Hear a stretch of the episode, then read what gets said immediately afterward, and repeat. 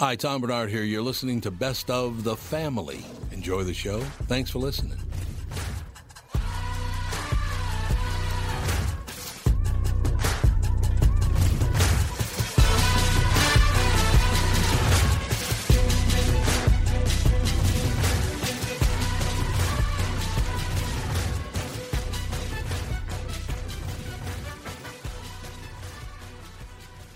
Michael Bryant, Bradshaw and Bryant. So, what's the latest? Well, latest is we're representing people who are injured through no fault of their own. Uh, people come to us. We talk to them about what their rights are. We talk to them about things that you know adjusters would call them up and ask them about, and we represent people in order to get them justice for the injured. And have been for a long time. Very, very successful, no question. I, I, you know, I do meet a lot of your clients. They come up to me on the street and whatever, and they talk about this, that, or the other thing, and they both say, why do you guys hang out with Doug Sprinthall? and I just had no answer for He just looks away, you big baby.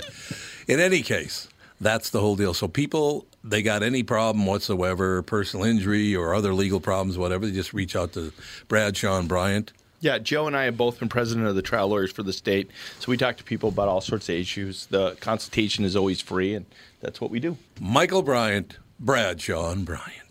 Tom here from my friends at Walser Automotive Group with some exciting news. Walser is rolling out Walser Care on new and most used cars they sell in Minnesota. Well, Walser Care is a powertrain warranty with coverage for 10 years or 150,000 miles. Powertrain coverage is like major medical coverage for your car. Engines, transmissions, all the really expensive stuff is covered. In addition, Walser Care includes 24 hour roadside assistance. Lock your keys in your car, run out of gas, have a flat tire. Guess what? Walser has your back. The best thing about Walser Care? It's free with purchase. That's right, I said free. So, if you're shopping for a new or used Subaru, Honda, Nissan, Mazda, Toyota, Buick, GMC, Chrysler, Jeep, Dodge, Ram, Hyundai, or Chevrolet, see my friends at Walser and get Walser Care for free.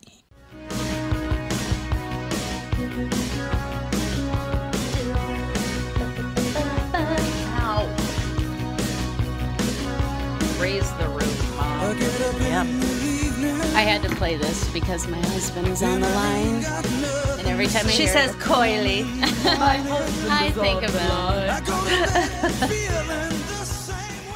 But on the line we have Dave Schrader from The Holzer Files, Never which is going to be airing tonight, 10 p.m. Eastern Time, 9 9 p.m. Central on Travel Channel.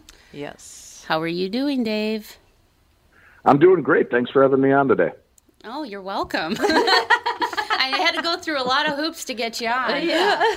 But Well, uh, I'm kind of a busy guy, and my my person that usually handles these interviews wasn't available because she's uh, helping to host a radio show this morning. So uh, I'm glad you were finally able to get through to me. Yeah. I know, right? She knows a person who knows a person. Oh, I tell you, we have, we have so much going on right now, but we always make time to watch the Holzer Files, which I have it set on my DVR so I can go over there and watch it. Now, tonight's episode is the Whaley House, which is now Hans Holzer coined it the most haunted house in America. Is that correct?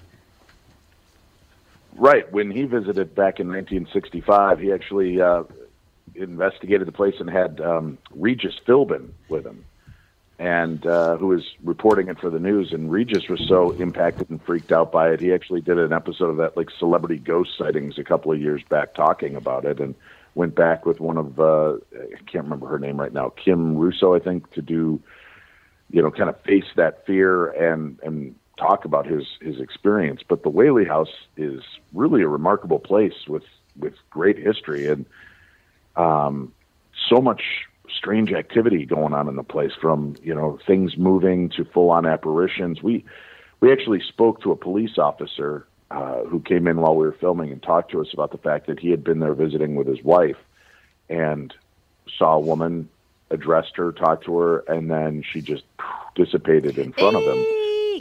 And it absolutely freaked him out. I mean, he was a cop, and he was visibly shaken as he was recounting the story to me. So there's so much there's so much activity that, that takes place there in many different forms. So it was really it was exciting to go in there. Uh, Hans did his investigation in 1965, So, you know, to be back in 53, 54 years later and realize that there's still so much story to be told was pretty remarkable. Um, most people assume the place is haunted by the Whaley family themselves, but we actually uncovered handwritten letters between the Whaleys that they were dealing with a haunting that took place at that location. Something dark and and uh, bizarre was going on, and, and Hans Holzer encountered it again 100 years later when he investigated, and we wanted to get to the bottom of that. And in 13 years of actual investigations, I've never been physically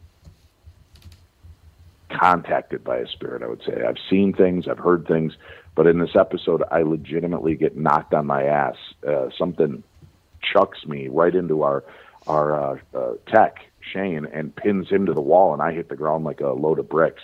It was one of the most frightening moments I've ever had uh, experienced during any type of investigation. Are you afraid you're going to bring one with you wherever you go? Can't can't they?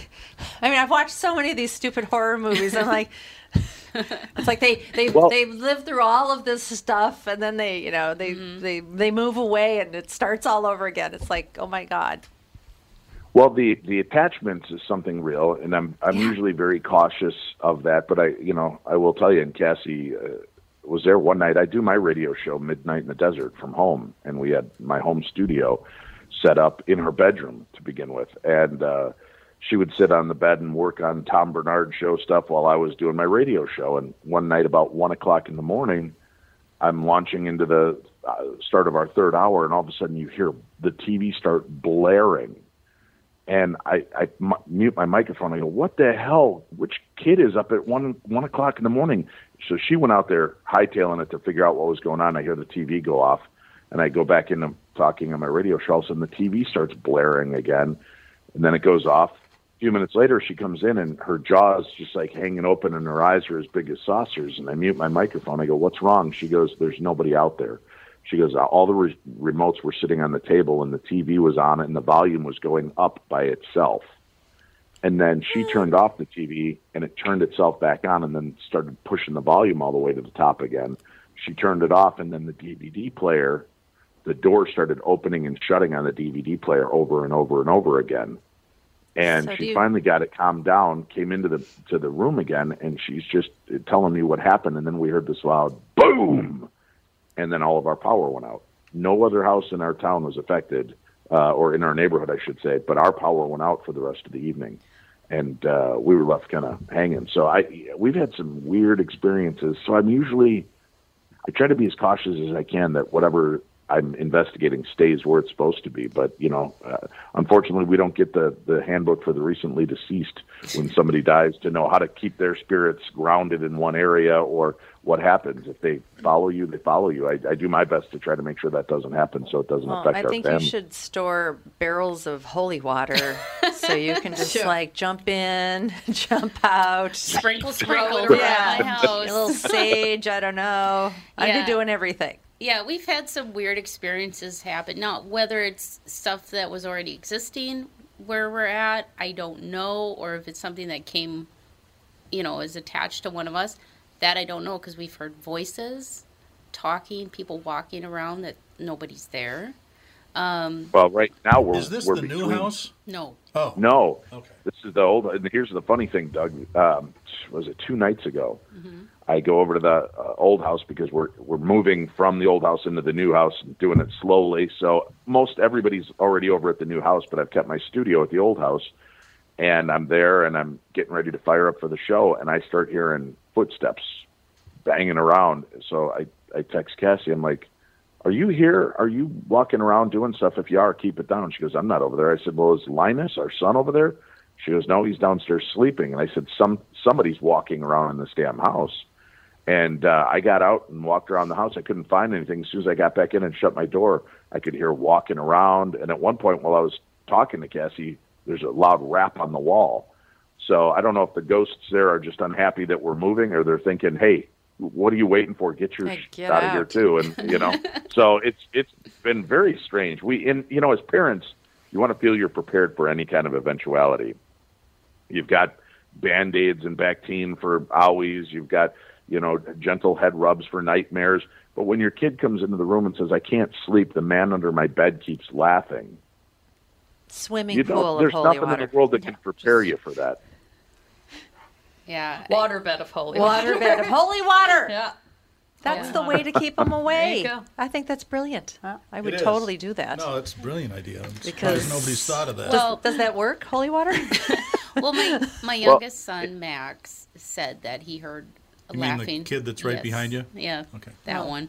Um, he said Wherever he that he heard laughing under his bed, and that kind of unnerved me. And he also said that he saw shadow figures in his room. And I just try to explain to him, you know, try to alleviate the fear in him. I just said, look, th- if you see a shadow person, it doesn't mean that they're bad. They're probably just watching you and protecting you while you sleep. So that kind of helped him kind of get back into, okay, maybe it's not evil or, I, you know, because I can understand from a little kid's perspective, like, what is that? But I just try and say, hey, maybe he's just maybe he's just watching you and protecting you while you sleep, so the bad things can't get you. He's like, oh, okay. Does that happen? Some theories say, because I mean, you know, uh, well, David, you can explain shadow people, can't you? Uh, well, I can give some theories on it, Yeah. but the, yeah, shadow people phenomena. A lot of people encounter these beings, and they're just just what it sounds like a shadowy figure. And uh, I get most of the stories are really kind of spooky because they come from people saying that they wake up and see them standing in their room or at the end of the bed, and they're looking at these shadow figures. And what's really interesting though is it's like once they realize they're there and they kind of get over that initial shock and awe, most people admit to rolling over and going back to sleep. So I, I think then that means that these aren't very. It, it, it's probably not something intimidating or, or evil. Maybe it's your guardian angels, your watchers, whatever. Uh, because theoretically, right? I mean, you're probably most vulnerable when you're sleeping. Maybe they're the ones that uh, keep an eye on things while you're in bed. Um, otherwise, why would you really not have that fight or flight deal? Like if you wake up and Tom and Catherine, you wake up at night and there's Dave Schrader standing at the end of your bed. I'm willing to bet the two of you aren't going to go, huh, Schrader, and then roll over and go back to sleep. Uh, maybe No, you will. I don't know. You guys have seen not. a lot in your life. No, but if you There'd see, be right? there'd But be some f f words flung around. but if you see the shadowy figure, you're going to see it and then just kind of roll over. Obviously, there's something different about those beings, and I don't, I, I don't know what it is. I can't, uh, you know, wrap my head around it. We've been talking to people all around the world that have had these encounters and seen these weird things, and there are shadow figures at the Whaley House. They're full-fledged apparitions. One of the things that didn't make the episode, which kind of broke my heart, but I understand it doesn't really fit in with the rest of the narrative. At one point, I was upstairs in the Whaley house in the theater area doing an EVP session that's recording electronic voice phenomena and uh, getting disembodied voices. And Cindy Kaza, the medium, was downstairs in a different room, and and they have two cameras, one on me, one on her, and we're simultaneously doing what we're doing. And all of a sudden, she stops and she goes, "Ooh, there's a woman ghost here, and she does not. She's not happy. She says Dave's going to wake the baby if he keeps talking." and she couldn't hear me up there. But as I'm doing the EVP session and I'm asking, you know, is there anybody here? Are you mad that we're here? Anything like that? I play back my recorder and I get this woman's sing-songy voice going, "You're gonna wake the baby," oh, and I catch this voice on recorder right while she's being told that the ghost here is very upset. Dave's going to wake the baby, and that was that gave me chills. Unfortunately, that's not the ghost we end up bumping into. That's really causing the problems and knocked me on my butt. So that ends up on the cutting room floor. When you only have 42 minutes to tell a story, some things get left out, and that's that's an unfortunate one. But it is uh, th- there was a lot going on in that place, and it's uh, tonight on on Travel Channel. I, and, and for any of the the listeners of the Tom Barnard Show, you know, feel free to reach out to me at uh, at Darkness Radio on Twitter. We'll be live tweeting during the show tonight, and let us know what you think of the program. We'd love your uh, feedback and insight. The the show's been a lot of fun. We have after tonight seven more episodes coming up next week. Catherine talking about holy water.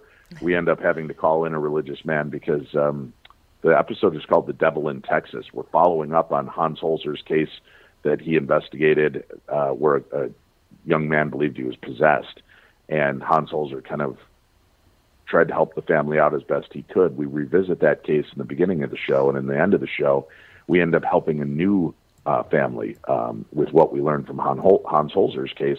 We go to a new family that's in dire needs, and a lot of strange things took place. And that one really impacted me because it was it was a woman who was fighting for her life and her children's life. She was so terrified by what was going on. And, I- you know, hopefully we were able to bring her some resolution, and she's kept in touch with me after the show. So I can't give too much away about what's going on, but that, that episode really hit me in the heartstrings because to see this mom at the end of her rope, not knowing what to do with all the strange activity in her house, uh, you know, all you can do is work and, and try to bring answers. So, but we do we do have to call in the clergy next week to give us a hand because things get a little crazy. What do they do? I mean, that is like, is it just because they're, I mean, I don't understand how, like, if a priest can get rid of a ghost. Well, you know, I'm, uh, priests and reverends and people that are imbued and imbibed with the, the power of God and, and kind of work through that, you know, basically they're kind of there to keep people on track and help. And, and you know, if they've got this power, they've been, uh, you know, you read throughout the Bible, there are some people that are just uh, allowed to cast out spirits and demons. And that's what the religious sect is supposed to be there to help with. But uh, Reverend uh, Bill Bean, that we work with on this episode, uh, you know, he brings some really interesting insights to us and, and helps us with this woman. And, um, you know, sometimes it doesn't work. That's why when you were saying I'll just have holy water, sometimes you and I, we go in there flinging holy water, we can really piss something off. And, uh, you know, Nothing's it's kind of like ever old, easy. no, No. it's like that old Dracula thing, you know. you, have to have, you have to have faith in the cross for the cross to work against Dracula. If you're if you're a Jew and you're holding up the cross, Dracula rolls his eyes at you, right? It it doesn't have that same impact. It's the belief system behind it. And if you're flinging holy water around, I've had people contact me and they're like, "Well, I went out and got holy water and I sprinkled it in the room and things got worse." Well, are you Catholic? No. Are you really religious? No. Well, so what you did was basically just kind of show this thing, you know, your hand, and that you have no faith or power behind anything that you're asking for it. And if it's trying to get your attention, maybe there's a reason. And and by flinging holy water at it, you're just pissing it off. So you know, our whole job is to try to re-empower people that have experiences to let them know. Sometimes it, it comes off terrifying, but you know uh, what you're hearing and understanding and, and what's going on are two totally different things. Sometimes they just want your attention, and once you acknowledge them, like in So- one of our very first episodes, we did this house in New York um, where this ghost was very active until they found a portrait of her and hung it up in her in the house. As soon as they acknowledged her and kind of gave her a place of reverence in this house, she stopped the activity. That's But a your first episode, right? way- Right, yeah, and then the, the the house down the way started blowing up with activity. Well, it was a very similar story, and once we kind of go in there and acknowledged the ghost and uncovered the story, uh, you know, the activity settles down. So that's you know, sometimes it's just in being recognized and reminded of who was once there, and and you know, doing that. So it's I wish there was like a cure-all pill for all of these cases, but every case is its own individual story, and it's kind of getting to that to that story and treating it like a detective case is what I think we're we're very effective at, and hopefully people will tune in for that aspect. And the history is amazing.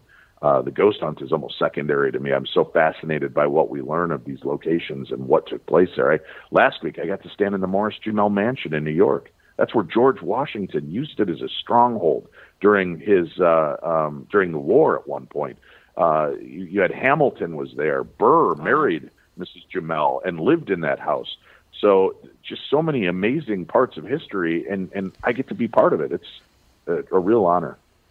So it sounds like you you're better off doing the cowardly lion thing. I do believe in spooks. I do believe.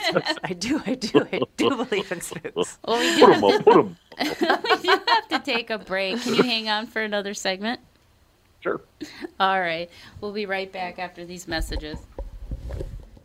Tom Barnard here, and with me is the CEO of North American Banking Company, Michael Bilski. Tell me, Michael, I was reading on your website that one of your bankers has worked with a customer for more than 30 years. It's a long time for any business relationship. Is that common? Not only 30 years, but two generations. Our great client, Northland Fastening Systems. 30 years is definitely not common for a lot of bankers, but Brad has developed a relationship with that trusted customer that has allowed them to show steady growth every year they've been together. Building the relationship of trust is what we do best. It allows us to make quick deals that benefit them and all of our business customers. The cool thing is that it gives us a chance to be more than your banker, hopefully a partner, and maybe even a friend. I have never liked you, by the way. Why not bank with my banker, North American Banking Company, a better banking experience? Member FDIC, an equal housing lender. Thanks, friend. And you are? Real nice. Chuck Knoblauch. Chuck Knoblauch.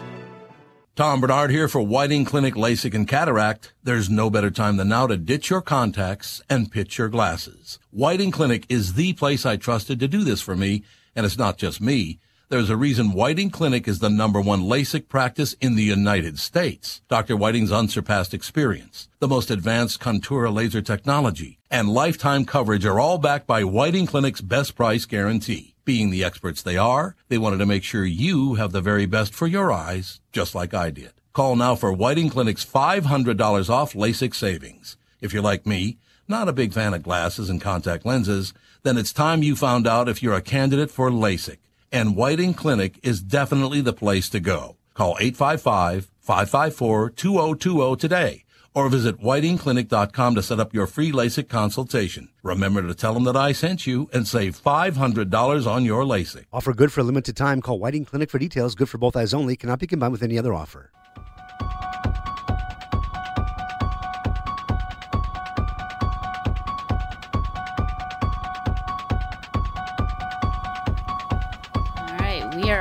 We still have Dave on the line. Oh, eh, wait, uh, stop. I know that timer clock is my nemesis. I think. I don't like it.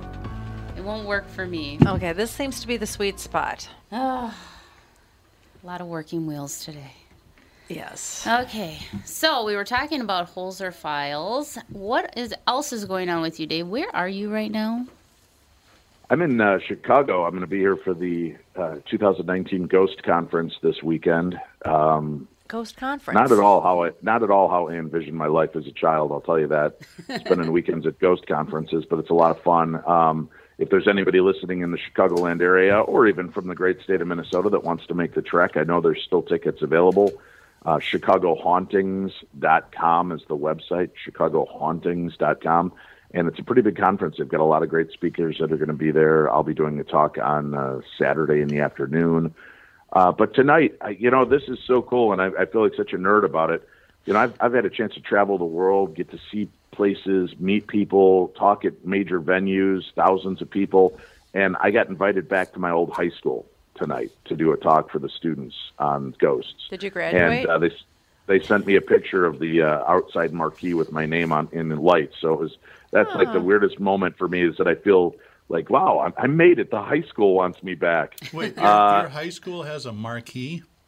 It does. We're kind of fancy in Illinois. yeah, I guess yeah. so. Yeah. Wow. Yeah, well, yeah, you know, You when you make it to the TV world, uh, they You- put in some extra effort for you out here. I Didn't guess. know you grew Uh, up in Hinsdale. Well, hats off to you. No, I'm uh, I'm out. There. Yeah, actually, Roselle, Illinois, at Lake Park High School. It's an open event tonight. It's a free open event. If anybody is interested in coming out, Lake Park East Campus in Illinois. If you're listening and uh, want to come out and say hi, but uh, that was that's kind of fun. So I'm I'm doing that, and then just back home, hopefully uh, after this weekend, and and finish moving in. And uh, you know, hopefully we start filming season two of the Holzer Files in January. So we're just waiting to get the word back from the network and see if we're going to go forward. What does one do at a ghost conference? Uh, usually, uh, it's a lot of socializing and drinking and partying and talking Oh. about ghosts. So it's a Cassie's been to a bunch with me. She's uh, she turns from Cassie Schrader into Sammy Davis Jr. by the end of every night. as she as she drinks, she de-evolves. Her her vision gets blurry, so she slowly closes one eye. Oh, I get that And, too. uh, I get that. Yeah, she the half brain thing. real- Yeah. You don't have to tell us. We were, we were there Sunday. oh yeah, God, you, you saw the uh, Sammy Davis Jr. show up at the uh, at the wedding of, of Andy. But uh, yeah, so she she always has a good time, and we have we have great times. But it's neat to meet all these people, and they bring in speakers from different countries and and all around the world that get a chance to come in and kind of share thoughts and ideas with fans of all the TV shows and the the paranormal radio programs like mine, and and uh, we get to all be in one place and, and have this kind of brother and sisterhood going on. Is this a one time a year thing or is it all over the country? Well, there's different conferences that take place all over the country. Um, but I was going to mention, Catherine, you brought up Sage. I think it was you earlier. Um, I did an investigation in Minnesota in Stillwater at the uh, place called the Warden's House, and I uh, did an investigation there. We did a smudging afterward to help clear the the location. And for people that aren't familiar with smudge sticks and sage, it has a very pungent odor to it Yes. and it almost smells like like bad marijuana to me. Um, which I know Doug is uh, hard to believe there's something like bad marijuana out there, but Put it, myself yeah, I've, through I've college smelled. selling that stuff, mister. Nothing worse than bad geef. Uh, so I'm driving home. I end up having a sneezing fit, so I'm weaving on the road, and then uh, I, I correct, and all of a sudden the lights go on behind me.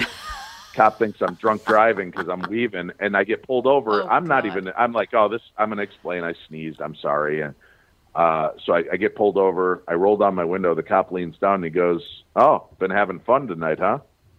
And I look around the car. I'm like, "What? Does he know I'm a ghost hunter? What?" I go, "Yeah. Well, I was. You know, I just did a ghost hunt over at the the warden's house in Stillwater." And he goes, "Uh huh."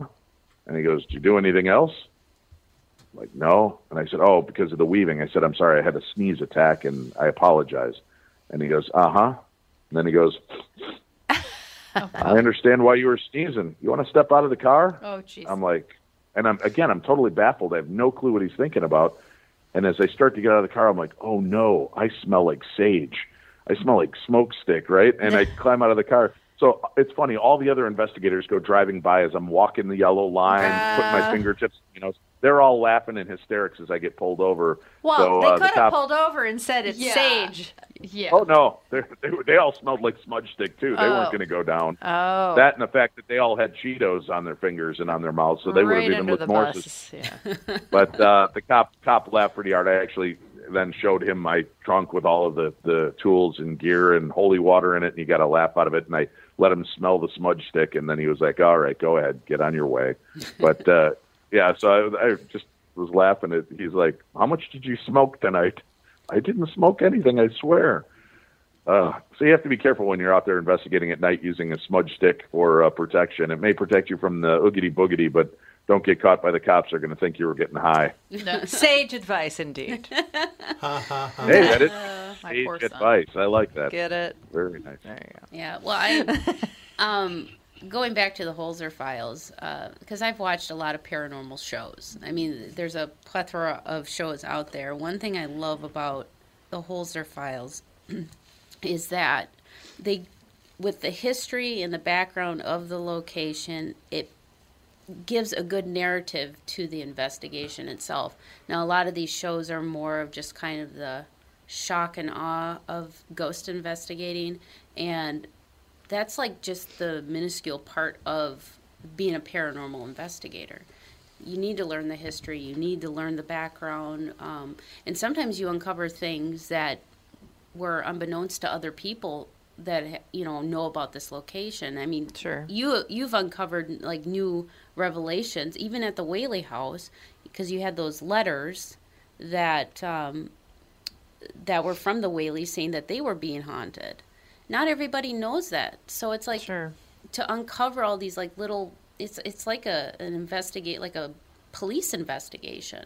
Sure. You know, yeah, you're coming is. across Right. these evidence, and you you hear stories of oh, this person had a similar experience than this person, but they had no ties to one another.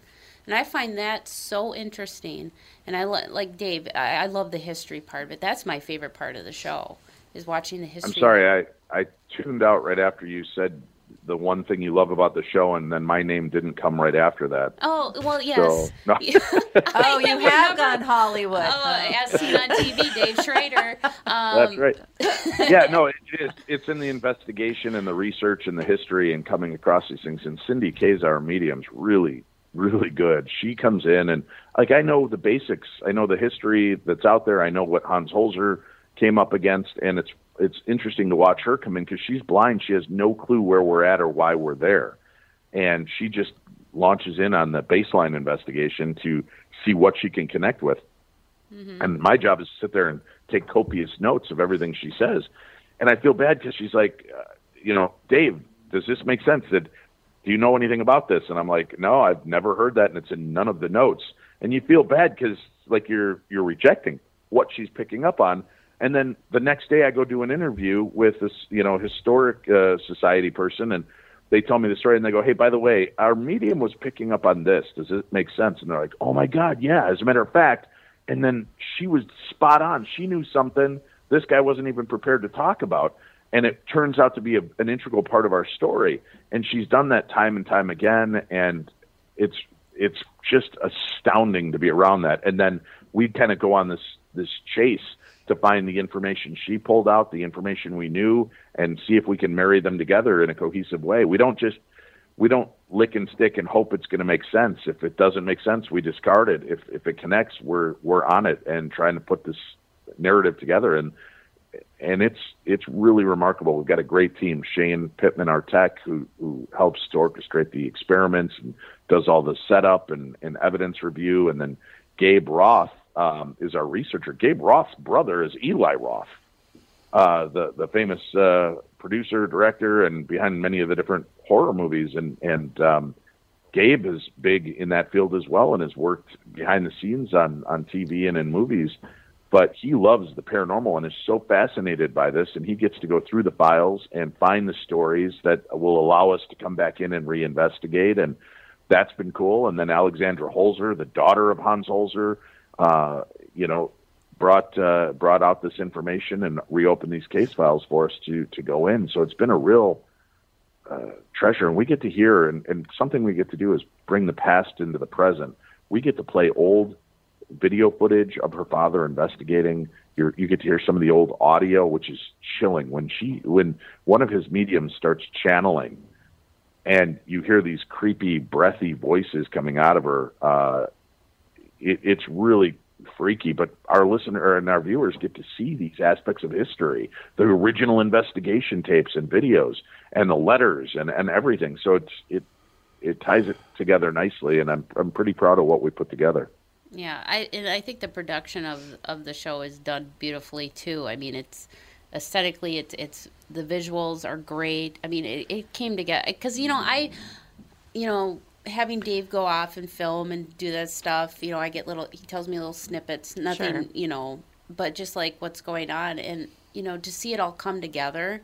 I find that so interesting. I'm like, oh wow, this is what you were doing this whole time while you were gone, and just to kind of see it, and I'm very proud of him. You know, I mean, it, it's hard because you know That's a big deal getting a show. yeah, and and you know, and I and I also see behind the scenes of how hard he works, what he puts into it, you know, and all you everybody else just gets to see what's on TV. Sure. So, Oh, and there's hours and hours of footage being shot that doesn't make it on. Mm-hmm. in the long hours, Mm-hmm. and you know, and, and also he's you know putting everything he's got into his radio shows and everything. So, I am very proud of you, honey. Oh, thank you, sweetheart. I appreciate that. And I know I couldn't have done any of this without your guys' support. And, you know, special thanks to Tom and, and the family. All of you guys have been so great and supportive for allowing me to continue to uh, visit with you guys and share ghost stories and talk about the show. And it's, it's because people uh, like you let me into your lives uh, and onto your programs to do this that they saw the relevance of having me as a part of this TV show. So I really do appreciate the love and support from uh, the Barnard family and and uh, the program. So thank you guys so much for that. Well, you know, people who need people are the luckiest people in the world. Okay, Barbara. You've missed your calling. You've missed your calling, Doug. You should really think about being a musician. Touche. Yeah. So No, it's it's it's it's great. We, I mean, it's all very interesting, and you guys are great people, so it's all good. Yeah, well, and if you're not even a believer in the paranormal, you can at least find the entertainment in it. You know what I mean? Because I'm a skeptical believer. Some of the things I'm like, yeah, I don't think so. But I'm just like, you know, and that and that makes it a a lot funner to just kind of you know just watch. It's like Sure. if you know if you don't believe in it, at least look at it as like it's a horror movie or something. You know, just for entertainment purposes. Um, but uh, yeah, and you know, Dave has Midnight in the Desert Monday through Friday, and that would be midnight to 3 a.m. Eastern, 11 to 2 a.m. Central. And then every weekend, you can go to Podcast One and find Beyond the Darkness. He work, and then he's got True Crime Tuesday on Tuesday, so he works eight days a week, literally. Well, you got I 11 got, uh, kids. You got a lot of it. mouths to help feed. Yeah. I know, I know. It's you know, and I and I always, you know, like right now, I couldn't go to Chicago with them because I have all the kids and Yeah. we're moving, so I have them on task right now, moving stuff over to the new place. And but, um, but yeah, Tell Dave's- them to leave the ghost. Would you tell them to just Yeah. leave don't with the old take those with. We don't don't need pack that it. problem. But um, yeah, so he's, Sage incense. He's going to be in Chicago this weekend at the Chicago Paracon. I'm, um, I wish I could. I've never been to that one. I go to the Michigan Paracon, and that's in August. That's where I go in August, and we have a great time. And it's fun to li- have the listeners come up to you and tell you their stories, and um, because a lot of people think they're crazy. And it, sometimes they just want to have a voice, have a voice, and to tell somebody without being judged by an experience that they've had. And um, and Dave's really good at helping people give give them that voice, so that you know, because like on uh, Beyond the Darkness, you can call it, what what is the tagline for? it? Is it the Beyond the Voice? We have our Voices from Beyond voicemail where you can call and tell us your stories, and we'll actually put them on our radio show. Uh, so if your listeners would like to call 651 300 4977, that's 651 300 4977. You can leave up to a three minute uh, story of something strange and unusual that happened, whether it's ghosts, angels, demons, Ouija board experiences, UFOs, Bigfoot, alien abductions, whatever you've got, we want to hear it. And if your story is longer than three minutes, just hang up and call back and keep keep going with the story. We'll put it all together and air it on an upcoming show. Or just email me your stories. If you want to do that, you can email them at dave at darknessradio.com, and we read those stories every Saturday on our show. We'll share uh, share a bunch of the different uh, personal encounters from our listeners. Yeah, and the and the best way to find out everything that is Dave Schrader, just go to darknessradio.com. Everything's listed there from all of his radio shows to even the Holzer files. So, um, yeah, but um, I'll let you go because I know you're busy today. But Well, thank su- you. Make sure Thank you for the nepotism and allowing me to come on and. Uh, and Hey, we're just loaded time. with nepotism at this show. I know. Well, it's I lo- I the love- family. We're, That's right. we're It's called the family. That's Keeping Yeah. it in the family. So thank you, and uh, and uh, thank you guys for your time and support. And keep watching the Holzer Files every Thursday on the Travel Channel. Between now and December, we'll be airing every Thursday night. Thank you, guys. Well, love thank you, honey. I love you too. We got to take a quick commercial break. We will be right back. What are the things you want to avoid when it comes time to sell your home? Hey, it's Tom with my realtor, Chris Lindahl. If you're like most people, it's things like open houses, staging, decluttering, repairs, maintenance, and all the people coming through your house. Hey, Tom, the Guaranteed Offer program from Chris Lindahl Real Estate was created for people like you so that you can avoid the things that you don't like doing when it comes time to sell your home. We have been presenting offers for homes in most price ranges. Homeowners are loving our Guaranteed Offer program, especially how much money they are making on their home sale without the inconveniences. So, this program is for all price ranges and conditions, including perfectly maintained homes. Most homes do qualify. To see if your home qualifies, go to chrislindahl.com and click Get Offer right now. Will you be the next homeowner to accept an offer from our Guaranteed Offer program? Find out now. If you qualify, you will get an offer in 48 hours or less, and the best part is you get to pick a closing date that is convenient for you and close in as little as three weeks. Go to chrislindahl.com right now to see if you qualify or call 763 401 SOLD. That is 763 401 SOLD. Tom here for Sabre Plumbing, Heating, and Air Conditioning. Right now, Sabre and Bryant are teaming up to offer 0% financing for 36 months when you buy a new Bryant furnace. This is the perfect time to replace your old furnace with a new trouble-free, energy-efficient furnace from Sabre. And when you buy Bryant equipment, you're getting one of the most trusted names in the industry. This 0% offer is available for a limited time. Call Sabre Plumbing, Heating, and Air Conditioning to find out more, and please tell them that Tom sent you. Sabre and Bryant, whatever it takes. Clock, clock, That clock, I, maybe it's possessed. I don't think so. I think it's you. it is me. It's your bad energy, Cassie. Oh, you It's have oh, you have to produce and host and do all this stuff. I'm not going to work for you, you know. So, but Well, yeah, um, We could have hosted. yeah. True. So, have any of you had any paranormal experiences? well, I don't want to think. I don't know. Maybe. Maybe. Perhaps. I've had one. I've had maybe unexplained stuff has Yeah, I. I moved into when I was in college. I moved into this um, very old house on Robert Street in St. Paul, mm-hmm. right over the right over the bridge down there. And oh, um, you know, there's a restaurant down there that supposedly was haunted. oh, really? Yep, it just closed like a couple of years ago. It was right when you come over the bridge. If you're heading towards West St. Paul on the right side of the road. Is that the four four paw or No, Forepaugh's is Four on- Paws is that's- up That's by haunted, too. Yeah. Right, Forepaugh's is up by Como. That's supposed Uh, to no, be Four haunted. Paws is in. Uh, it's right in the old part of downtown St. Paul. What, am- which one am I thinking It's- of? oh, Muffuletta or something. Yeah, like that. Muffalette's up in Ah, St. ah, Anthony. That's what I'm thinking of. Yeah. Well, anyway, so I lived there with a bunch of people, and there was all kinds of weird things that went on in that house. And I, now, see, I, I'm like, is it just because the house was really old? You know? And spooky. Yeah, it was like you'd come, ho- you'd That is come home. interesting because you never hear about a Starbucks being haunted.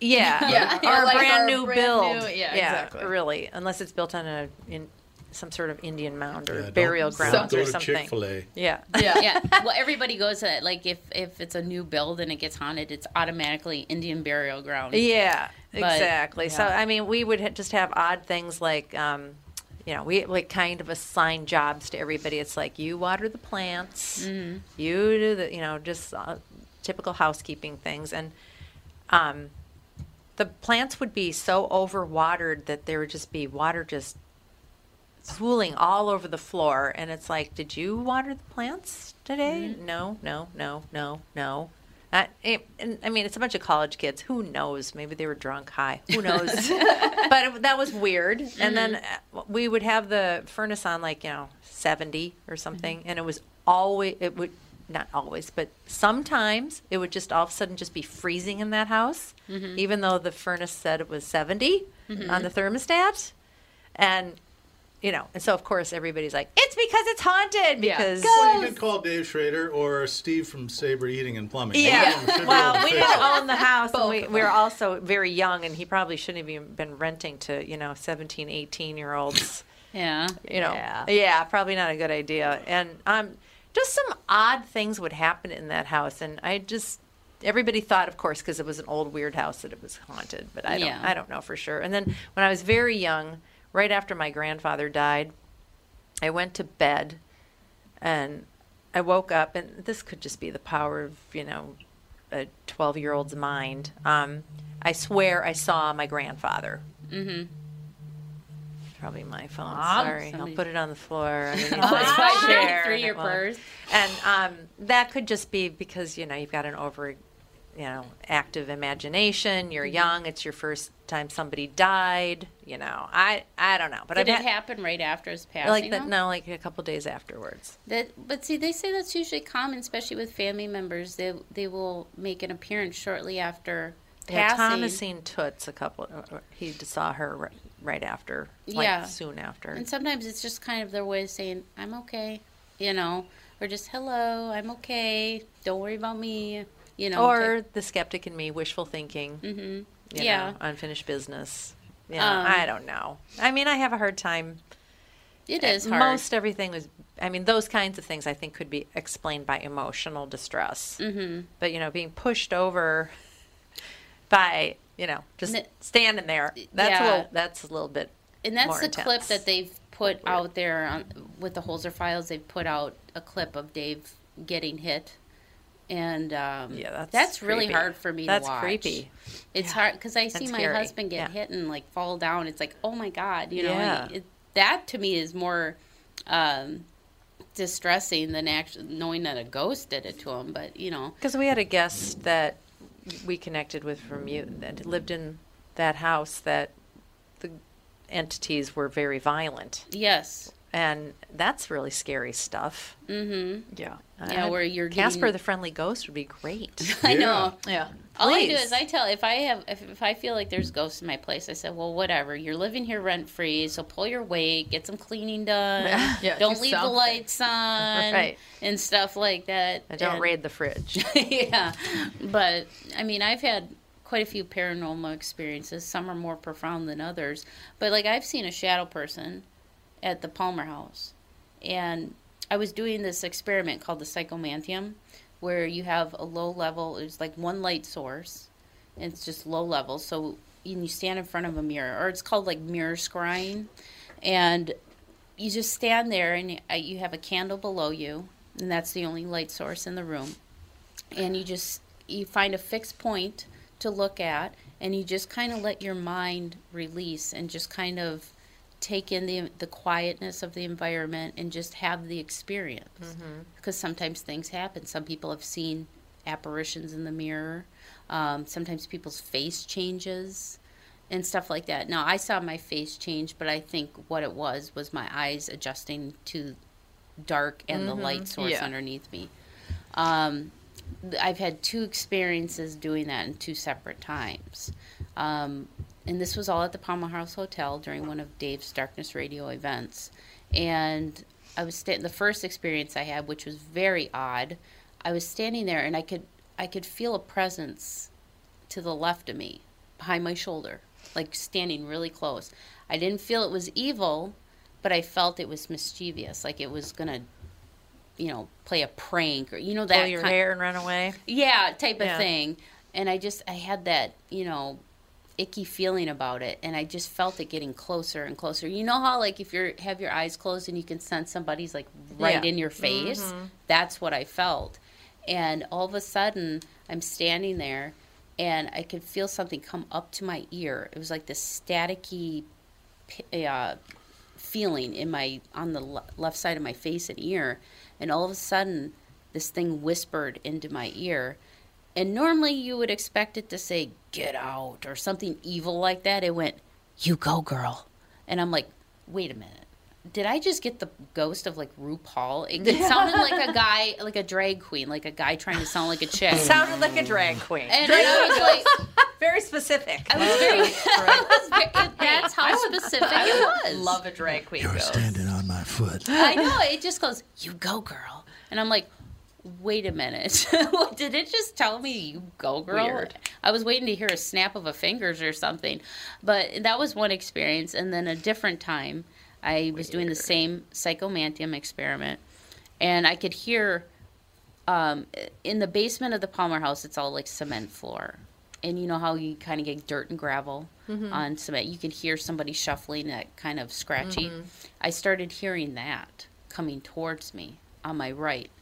And I'm thinking, please be a ghost, please be a ghost. I was worried, like, oh God, is it a rat or something? You know, I'm in the dark. I don't want to. Could want have to. been blood from the slaughterhouse next Yeah. Oh God, gross. and tissue. Yeah. and fat. And fat. but I didn't feel anything evil or anything like that.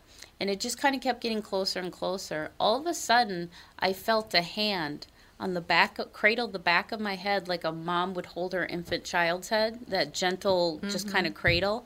And it was very loving and light feeling. I didn't, I just let the experience happen. I didn't freak out. I just stood there, stared at the mirror, and took it all in. And then the hand, I could feel the hand pull away from my head. And then all of a sudden, I saw a shadow person walk from one corner of the room to the next. And it just, and I just said, hello. And it just went away.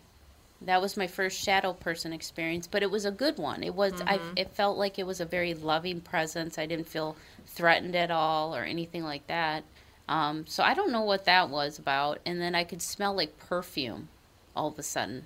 So I think it was a woman. Yeah. I don't know who, um, but uh, that was that was a really profound experience for me. I I really take every experience I have. I try and you know either write it down or you know log it some somehow. Yeah. 'Cause I, I find these um, experiences like I want to try and compare them to other ones that I have and see Sure. if there's a correlation.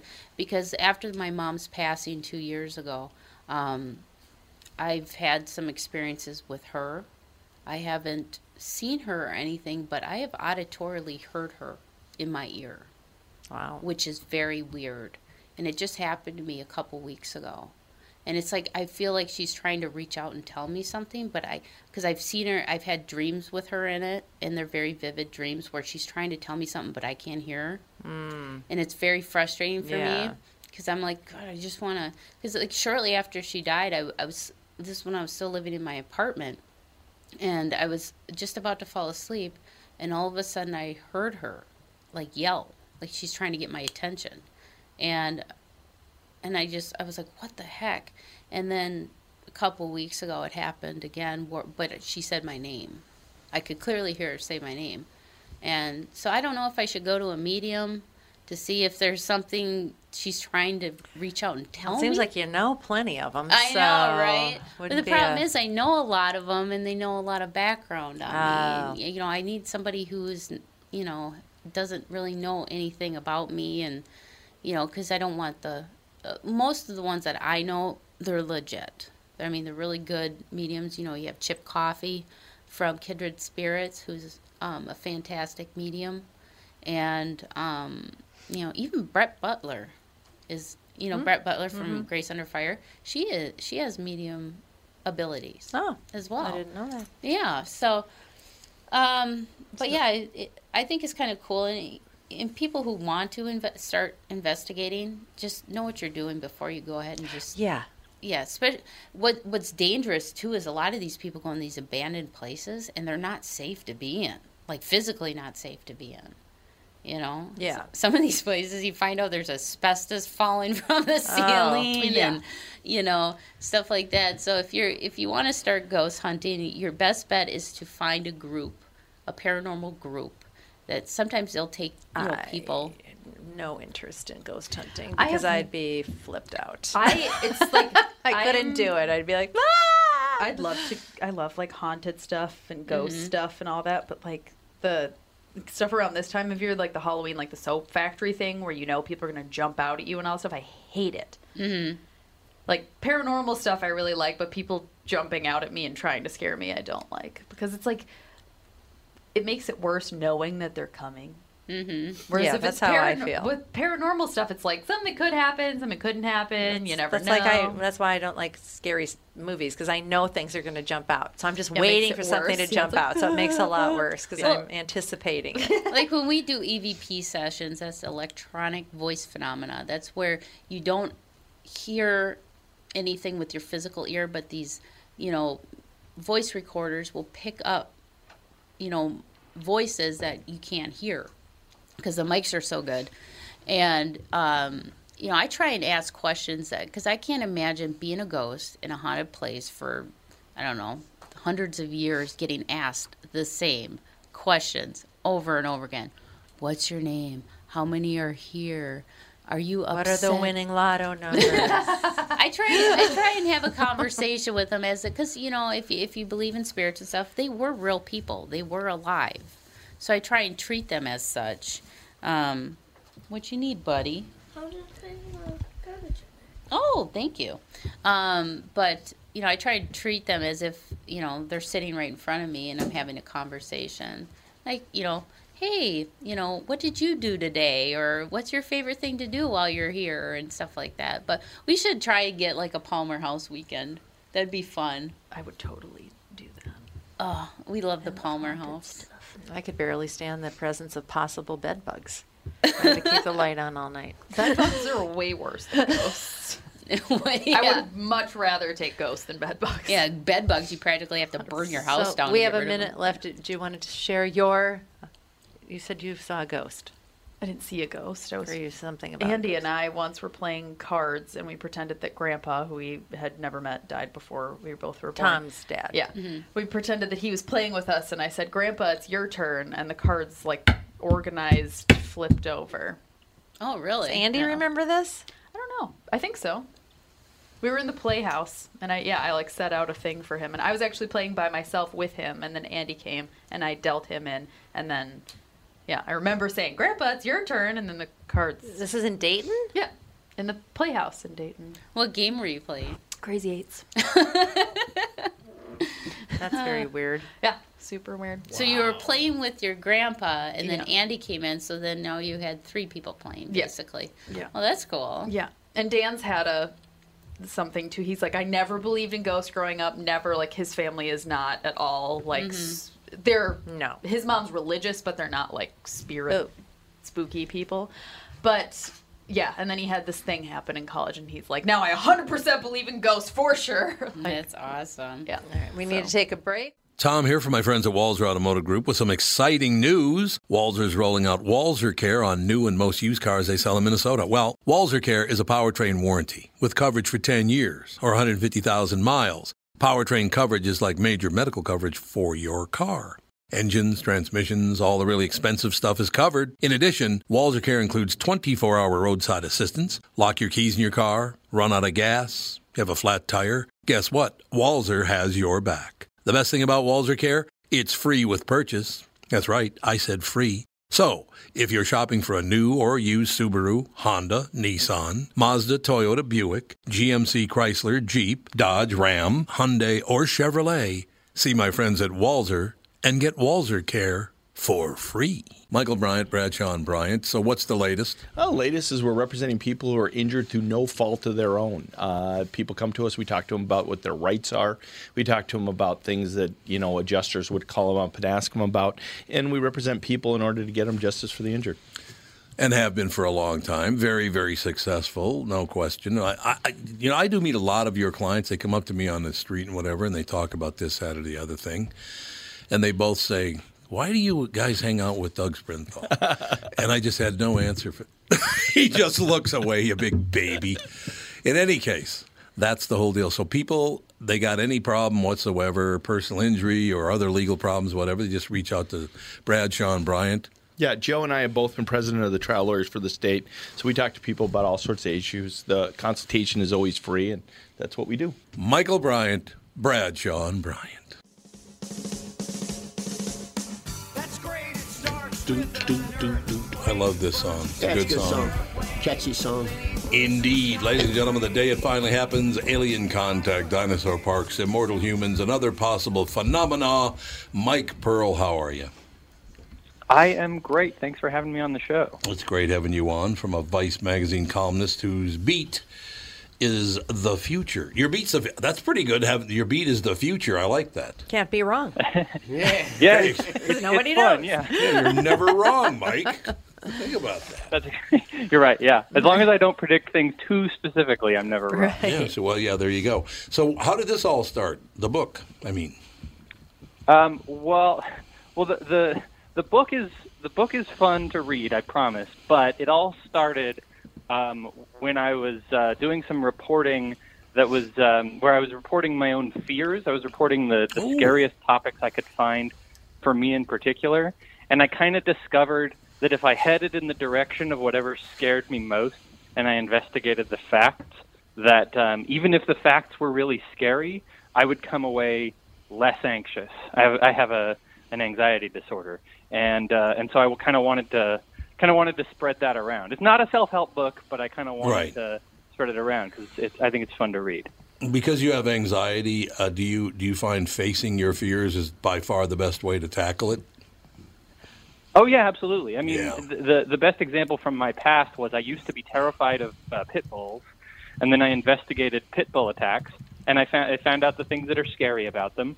But I, but a lot of things that I believed about pit bull attacks weren't true. Not a lot of people actually die from pit bull attacks. You can be injured, but you won't die. So as scary as it is to be attacked by a dog, when I learned a lot of when I learned more truth about it, I became a lot less scared, and now I you know I pet pit bulls all the time. So you know that that that sort of thing worked for me. I don't know about anybody else, but it worked for me. Now, do you like pit bulls? Oh yeah, absolutely. They're really good I mean, I wouldn't I wouldn't get one myself. They're Me a bit neither. big for my house. But they are really nice dogs, though. If you don't make Oh, them are they really? They really are. They're the sweetest dogs in the world. My, yeah, now, yeah, they are. They, they they are very nice. They can be very nice. Mike, was there any specific incident in your life? Did you lose someone, or did something happen to you that brought on the anxiety?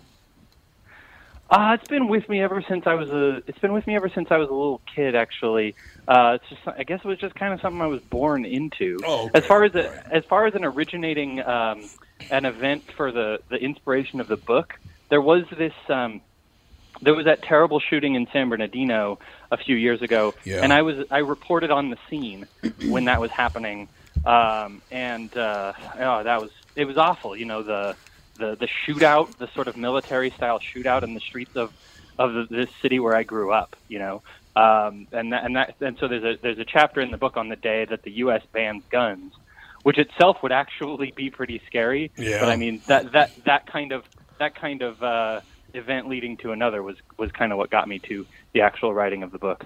I think it's terrific to tell you the truth. I uh, I have actually have a lot of anxiety myself. Um, it's not that easy to deal with. People, I don't think really understand unless you have an anxiety disorder. What the deal? Matter of fact, I'm on I'm on medical THC because of it, because of my anxiety. Yeah, I mean, I I'm on uh, I'm on non-medical THC because of my anxiety. Well, Um, wait a minute. Where do you live, Mike? And I'll tell you if it's non-medical. I live in, I live in uh, Southern California. Okay, so you're good. You know, Yeah. I tried. I tried it. It gave me more anxiety. No, you got to do it it, can right. do that. It can definitely do Oh, that. yeah, God, I mean, if you take it, maybe take it right before you go to sleep. Yep. And then uh, you wake up, you, your anxiety is reduced It, the it gave day. me That's heart palpitations, and then that gave me anxiety. Yeah, no, I can Oh. see that. bad. you just can't win. Yeah. I could see that. I like the fact that Mike that instead of running and hiding or just you know wringing your hands, you went out and said, "Well, what is there to be afraid of?" I think, what's the future hold? I think that's very very smart that you did that. Yeah, and I mean the future holds good and bad things. I think people kind of look. A lot of people look at the news, and depending on your depending on your your outlook, depending on your political perspective, I think a lot of people just look at the news right now and they think Oh, it's just bad, it's bad, Yep. it's bad. It's just going to get worse and worse and worse and worse. And you know, hu- history doesn't bear that out. No. The future is going to be a mix of good and bad. You know, so the book is about possibilities, good and bad, and and, and, and to me, it's best to think about them. You know. You know, and that's exactly why I approach life myself. What we try, I do a morning talk show as well as this show, and on both shows, I try to tell people we do not all hate one another like the news and Hollywood and politicians want you to believe. We do not hate one another. Uh, I'm not saying you should go out and start hugging people in the street, but What could go wrong? I, I just I really wish people weren't. I wish people couldn't make money off of our fear and anxiety. That would be really nice if that couldn't. Oh, me too. time. You know. Yeah.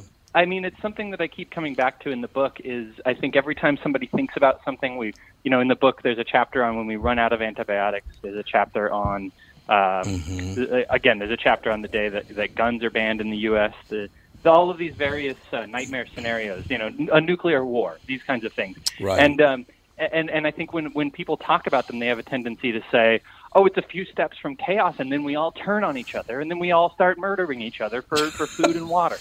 And uh, and I think that's an assumption. I think Yeah. maybe that will happen in some places, but maybe there is it is it impossible to imagine us cooperating? Is it impossible to imagine us loving each other? You know, it's it's. I mean, of course there will, there will always be war, but can there Yeah. also be unity with it? You know.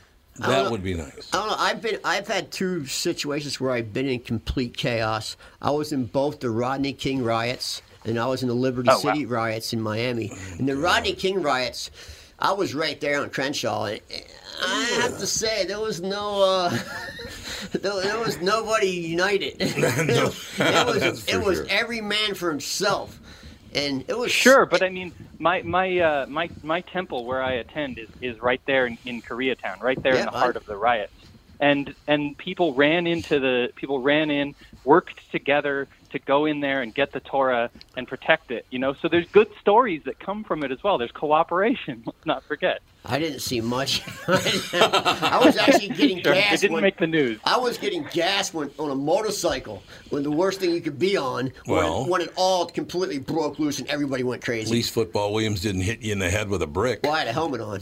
well, that's good. that was smart. That was really, really good.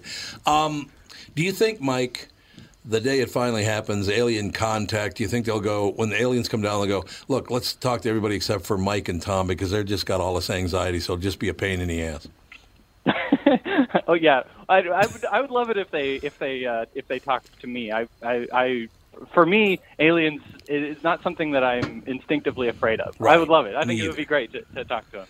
Um, the the sad thing about the aliens though is that is that if they if they exist, the odds are they're too far away for us to ever uh, say hello back. If we ever get that hello signal, it's probably coming from somewhere in distant, distant Yeah, space that we can yeah. never reach. And that's sort of the sad thing. If we ever get that hello, it, it'll maybe be from an alien race that's already dead. That's the, that's the depressing Yeah, fact. no, you're absolutely right. They probably no longer even exist. You're absolutely right about that. I will tell you, my lovely wife is here, and she about once a month goes, is there like a reptile inside that human skin in you? What is the problem? So you know, it's I have my own alien contact in my own brain. Believe me, just the way it is. I'm, I'm making it's, it's it is as if I'm making alien contact right now. Yeah. Yeah, that's exactly I'll tell you right. what, if, if, if we did, aliens did come and if it went negative and they came in to attack the world, it would unite this world. I would think so. It would, definitely. It would be. Sure. I mean, yeah, that's uh, not not not to spoil in any detail, but that's uh, the the Watchmen TV show. There's a there's a bit of that there's a bit of that conversation in in in that uh, in that new show. Um, yeah, I mean, a lot of people a lot of people do have that that idea that that some kind of um, a pandemic or, or or something like that, Right, something right. a zombie apocalypse. You know, in Max Brooks's World War Z, there there was a lot of sort of like, well, now it's us against the zombies, um, sort sort of thing where like you know this is a, a, a sort of unity is is actually achieved through something like that. So yeah, I, I don't disagree. That is definitely one way are of looking at it. we at are it. due for a new plague coming too. A new what? A new plague. There A hasn't new, been a plague. a, a new plague? Yeah, Yeah, I mean, there's a whole right there's now. a whole Can't there's a whole section on uh, on plague in the book. I mean, I went in, I went to India to investigate how how plague is uh, how plague is dealt with for the book because that's you know something that's treated with antibiotics. An antibiotic resistant plague would be very very scary. Yeah, Oh, if you go back in the time scale, we're actually due right now for a massive plague. Yeah, we are. Yeah. We are, we are, but the uh, you know, and and as awful as that would be, the good news is that at least we know how plague is spread, unlike our Yeah. our Yeah. ancestors. And and even without drugs, that that knowledge is extremely useful. Public health, i public health is a, is public health involves a lot more than just antibiotic drugs. And and you know, we I'm not saying it would be, I'm not saying it would be a, a fun time if the plague came to the U.S. Uh, it, it is currently in places like Madagascar, where they currently are dealing with this like terrible ancient disease. Um, but it, it, it wouldn't be good. I'll tell you, it wouldn't be good. But it wouldn't be the end of us. It wouldn't be the end of us. We we would pull through. No, that's true. And and as Mike already told me, it'll all happen in the Eastern Hemisphere anyway. So what the hell? no, he didn't say that. I just made that up. Actually, It actually probably would Yeah. start there. it would. Oh, there's no question. Starting the Eastern Hemisphere. There's no. There's no doubt about that. Um, Yeah, I taking mean- oh, I got to read this this paragraph because this is a great paragraph in the descriptor of your book. Taking inspiration from his uh, virally popular Vice column, uh, How Scared Should I Be? Mike Pearl in the Day It Finally Happens games uh, out many of the could it really happen scenarios we've all speculated about, assigning a, a probability rating, taking us through how it would unfold. He explores what would likely occur in dozens of possible scenarios, among them the final failure of antibiotics. We just talked about that. The loss of the world's marine life. That is not good news. A complete ban on guns in the U.S. That's an interesting take, Mike. That you look at that as a, uh, as a bad thing. It uh, it would have its it would have its ups and downs. Certainly. Yeah, I it mean, would. Uh, it wouldn't. It would be it would be a very weird day uh, if if we started banning guns because on one hand. Um, on the one hand, it's kind of politically unimaginable. Guns Right. are guns are just too popular. People Yes. love them. They're the most. They're arguably the most popular hobby in America. Uh, so a ban, if if our democracy remained in place and guns were banned, we would our attitudes towards them would have to be completely different uh, Oh, yeah. for, for that to happen. Um, so you know, just just imagining that America is very strange, and of course, even then there'd be people who wouldn't let them go. And if anybody's ever going to be able to wage civil war, it would be uh, you know the gun fans. Yeah, I think that's Uh, so, le- you know. be our least of our worries because I don't think it can happen in our lifetime. Yeah, probably not. It probably couldn't. You're absolutely right. absolutely right. Too But you know, many uh, in the book, in the book, I in the book I talk about all these scenarios not in terms of their probability, but in terms of their plausibility. Right. And a, and a gun ban may not be probable. I'll give you that, but it's plausible, and and that's why I write about it. God, Mike, I have to read all your stuff now. You just picked up a big fan. Climate 2050 predictions. I love that. Oh yeah, those articles are there. Well, those, that's some of the scariest stuff I've written. I, wanna, I I- bet. I want to ask you one thing. I saw I saw recently there was there was so many bugs in one swarm that it came up on radar that and it was like it was its own weather.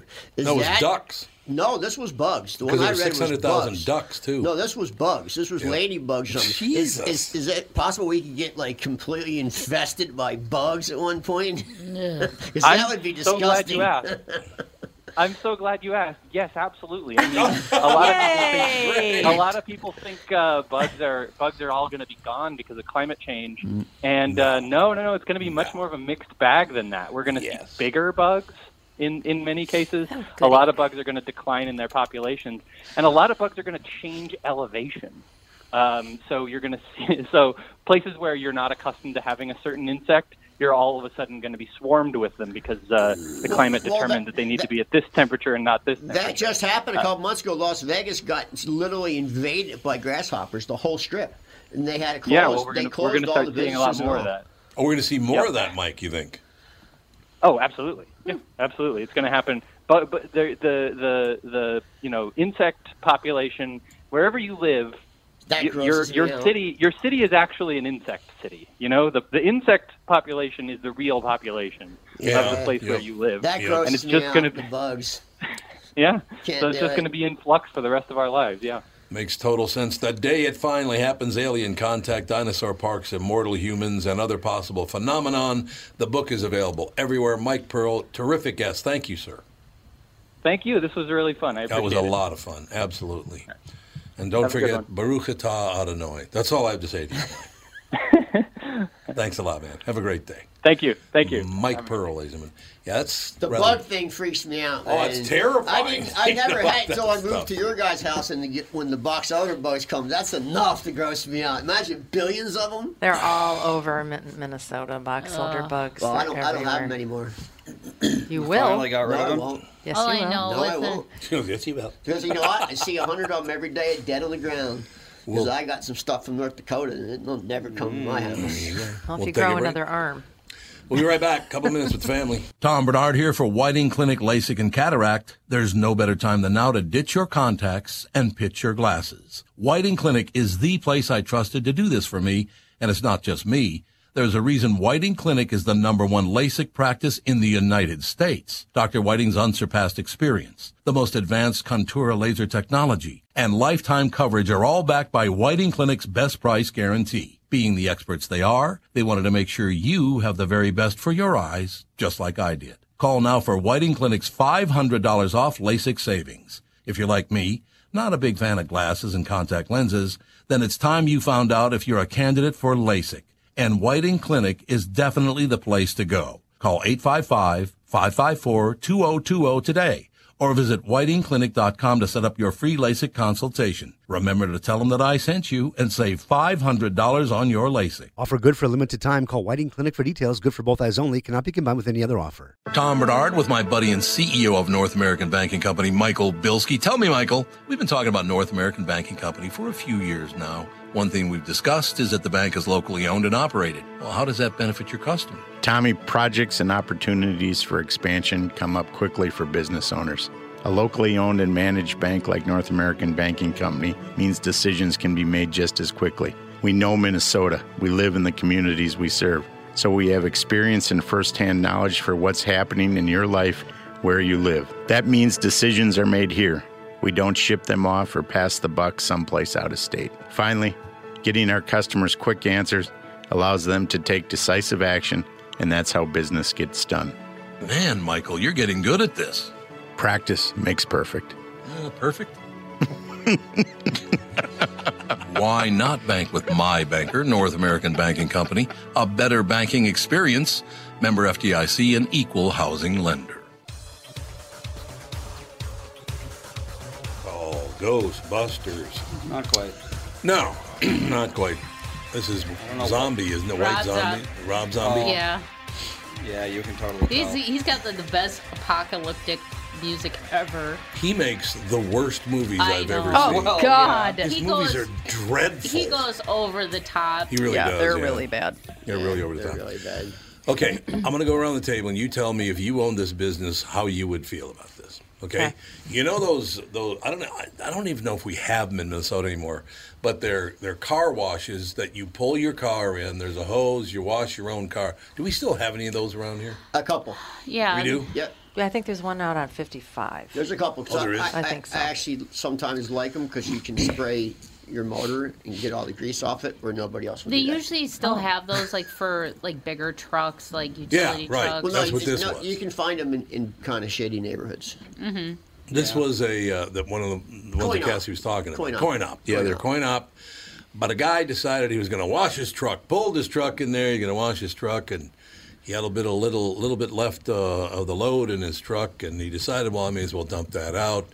Get uh, you know get rid of the uh, the rest of my load there and uh, clean the truck. and Everything's good. So he did, and he left. And guess what he dumped into the car wash's drain? Oil? No. Concrete. Oh no! What an a hole.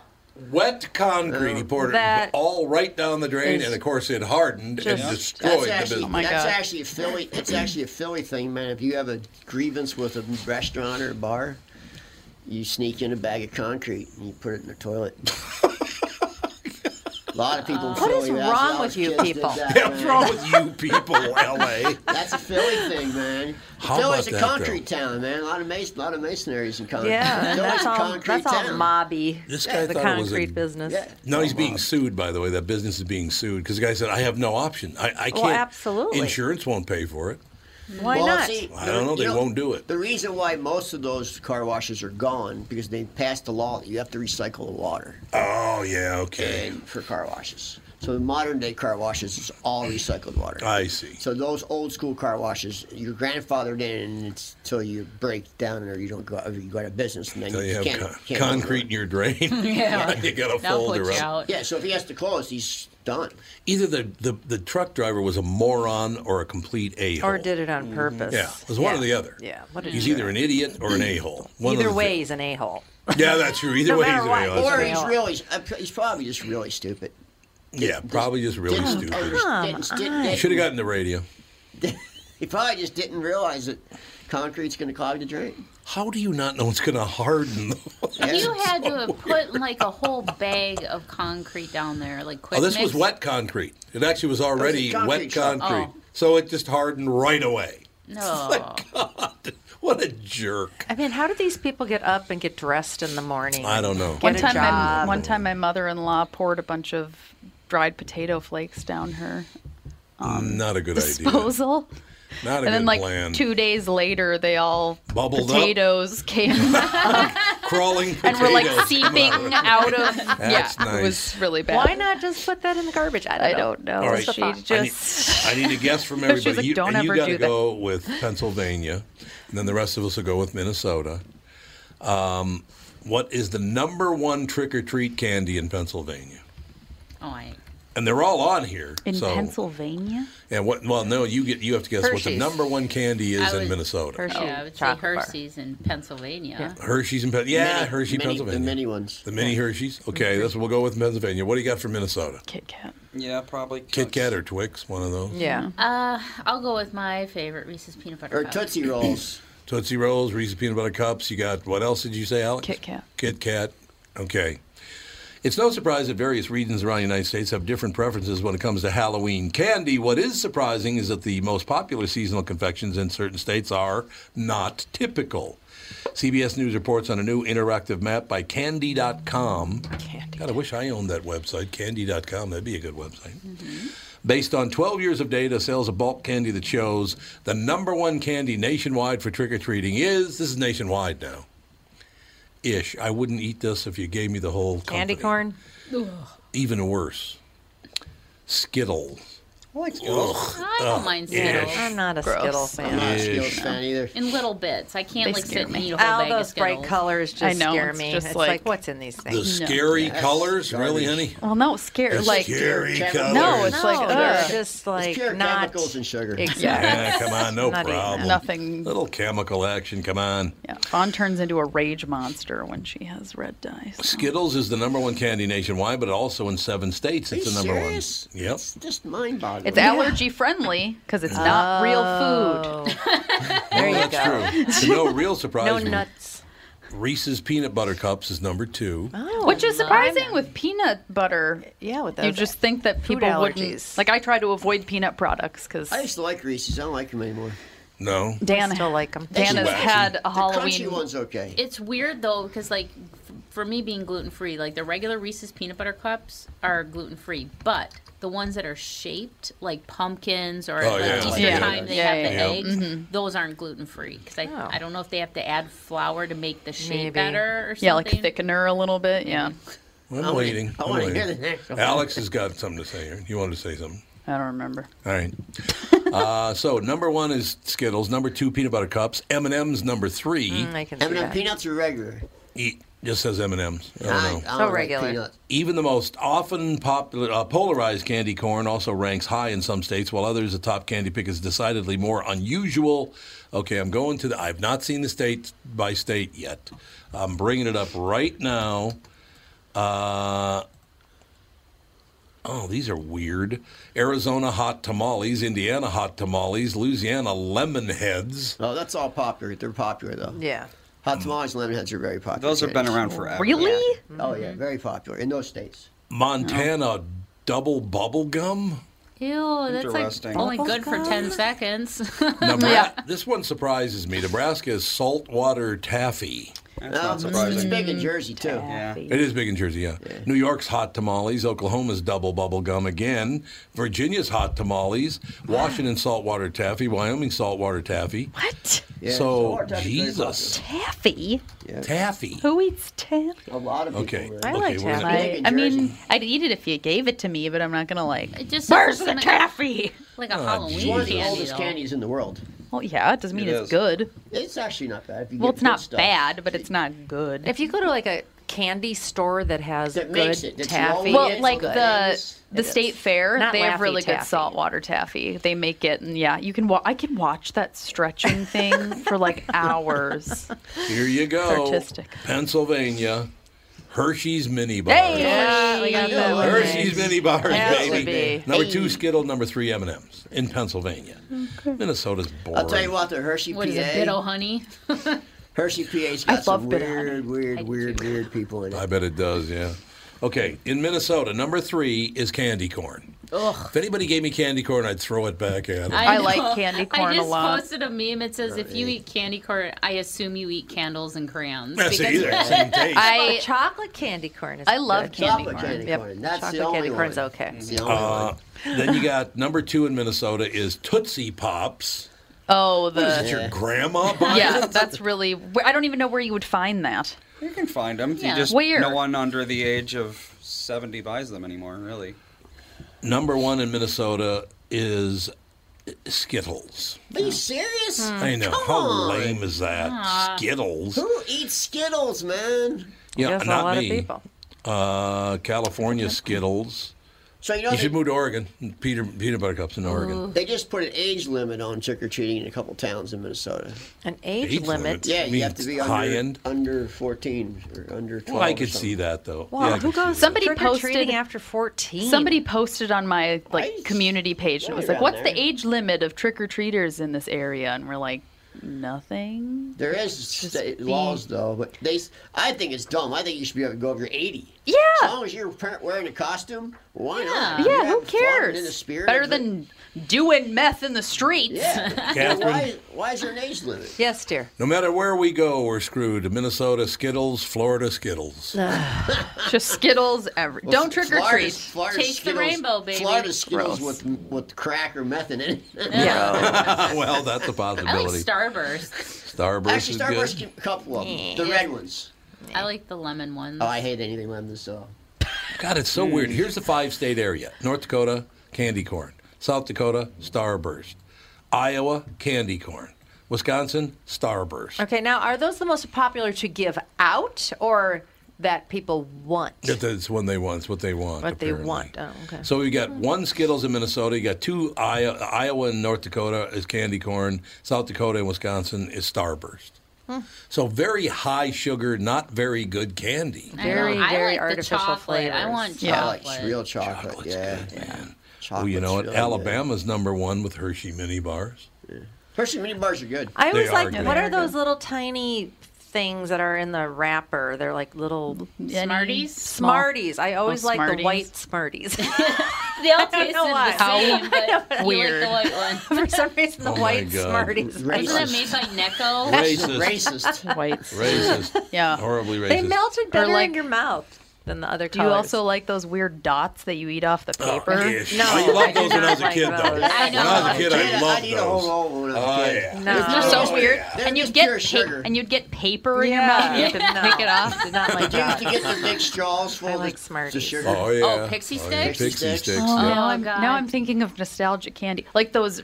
Andy and I used to have those. They're wax soda pop bottles, and you Yes. bit off the Oh. top, and then you squeeze, which is just Yeah, And the Oh, weird wax too. lips that God. used to kind Oh, of be yeah. gum. We used yeah, but they were like waxy gum. Yes, so We had a weird. confectionery shop, a candy shop, literally a couple blocks from our house my whole childhood. Oh. And uh, it was have a lot of an old school candy store, like with the glass jars, Oh, jars. yeah, and they yeah, would say, sure. I want 10 of those and five of those, and everything was a penny a piece. Oh, If you want What What a a to, good memory. old days. if you want to find that old school candy, I believe they're closed. uh, Well, they might still be open for the through the Halloween season, but the largest candy store in Yeah. the world in Belle Plaine Yeah. or Oh, Jordan yeah. area. Yeah, Jordan area, yeah. you can find that old school candy. I used to like those Necco wafers. Oh, yeah. And then I Necco love wafers. I love bottle caps. It's weird. Nothing was- is but you don't like anything with flavor? Candy cigarettes, my Necco. favorite.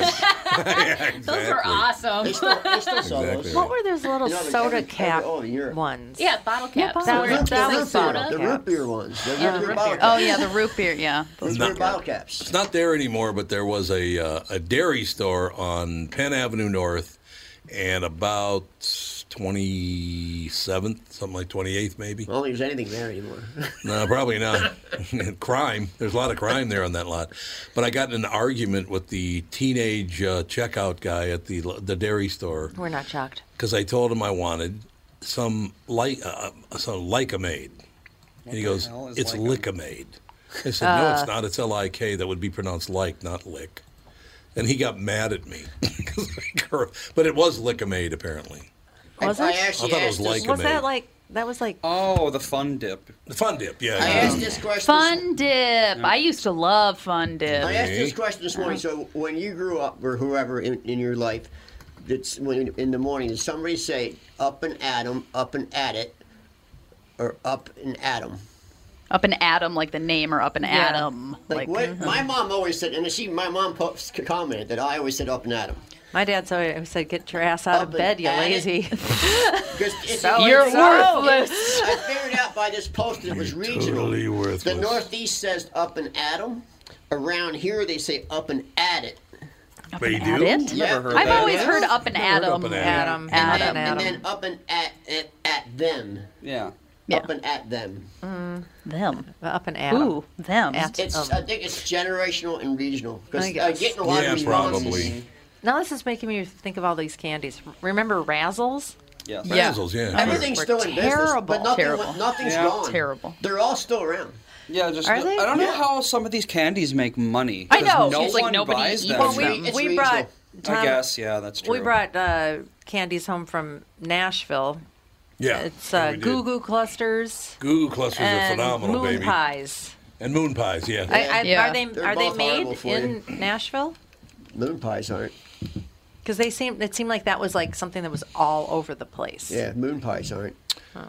Uh, we only got about 45 seconds. and I don't want to spend a lot of time talking about this story, but this uh, Greta Thunberg, Yeah, she's, Oh, getting, yeah. she's getting destroyed. she literally, uh, they better watch what that kid's not going to live very long. Oh long no, if they she's don't getting leave her. destroyed Seriously. worldwide, worldwide, every country. Thunberg rejects $52,000 prize for climate uh, climate prize, and then blasts the Nordic people for bragging. Oh my god. Those would be your home country folks there, Greta. I don't know if I'd do Well, that if if I were you've seen her parents, she's being manipulated. She is Oh, she's absolutely. been- she's a pawn. She has extremist sociopath parents, and she's being used by them. she is going to end up dead if they don't knock it Of off. And I don't mean killed. She is literally but going I don't know how she's taking all the abuse. She's Yeah, I know. just It's terrible. Hammered, man. A 16 year old kid shouldn't have to go through. Well, her parents should have never done this to her. No, I think they should be charged with child abuse. I agree. They should be charged with child abuse. She's getting she's getting more severe in her beliefs at 16. Well, your brain's not even close to fully formed yet. So thanks a lot for that, mom and dad. But we got to take a break. We'll be right back. But I, I feel really bad for her. Greta Thunberg, I feel sorry for her because she's got a tough road to hoe in the future, man. Not good. We'll be right back. Another great special guest up next with the family. Tom here for Sabre Plumbing, Heating, and Air Conditioning. Right now, Sabre and Bryant are teaming up to offer 0% financing for 36 months when you buy a new Bryant furnace. This is the perfect time to replace your old furnace with a new trouble-free, energy-efficient furnace from Sabre. And when you buy Bryant equipment, you're getting one of the most trusted names in the industry. This 0% offer is available for a limited time. Call Sabre Plumbing, Heating, and Air Conditioning to find out more, and please tell them that Tom sent you. Sabre and Bryant, whatever it takes. Start the new year looking great and feel even better by losing 20 to 40 pounds with help from my friends at Ultimate, powered by Nutrimost. It's Tom, and I'm thrilled to let you know that for a very limited time, you'll receive 20 to 30% off all programs with Ultimate's New Year's resolution sale. Do what I did and let Dan and Neil Sheehy and the staff at Ultimate help you change your relationship with food forever. With the help of Ultimate, I lost 41 pounds and another 42 pounds in each of my two 40-day programs. Debbie P. from Anoka lost 31 pounds in 43 days. Cheryl S. of Webster lost 36 pounds in 43 days. And Ron D. from Lakeville lost 57 pounds in just 43 days. Live your healthiest life starting today. Schedule an immediate consultation and receive 20 to 30% off all programs for a limited time. Call Ultimate, powered by Nutrimost, 763-333-7337. 763-333-7337.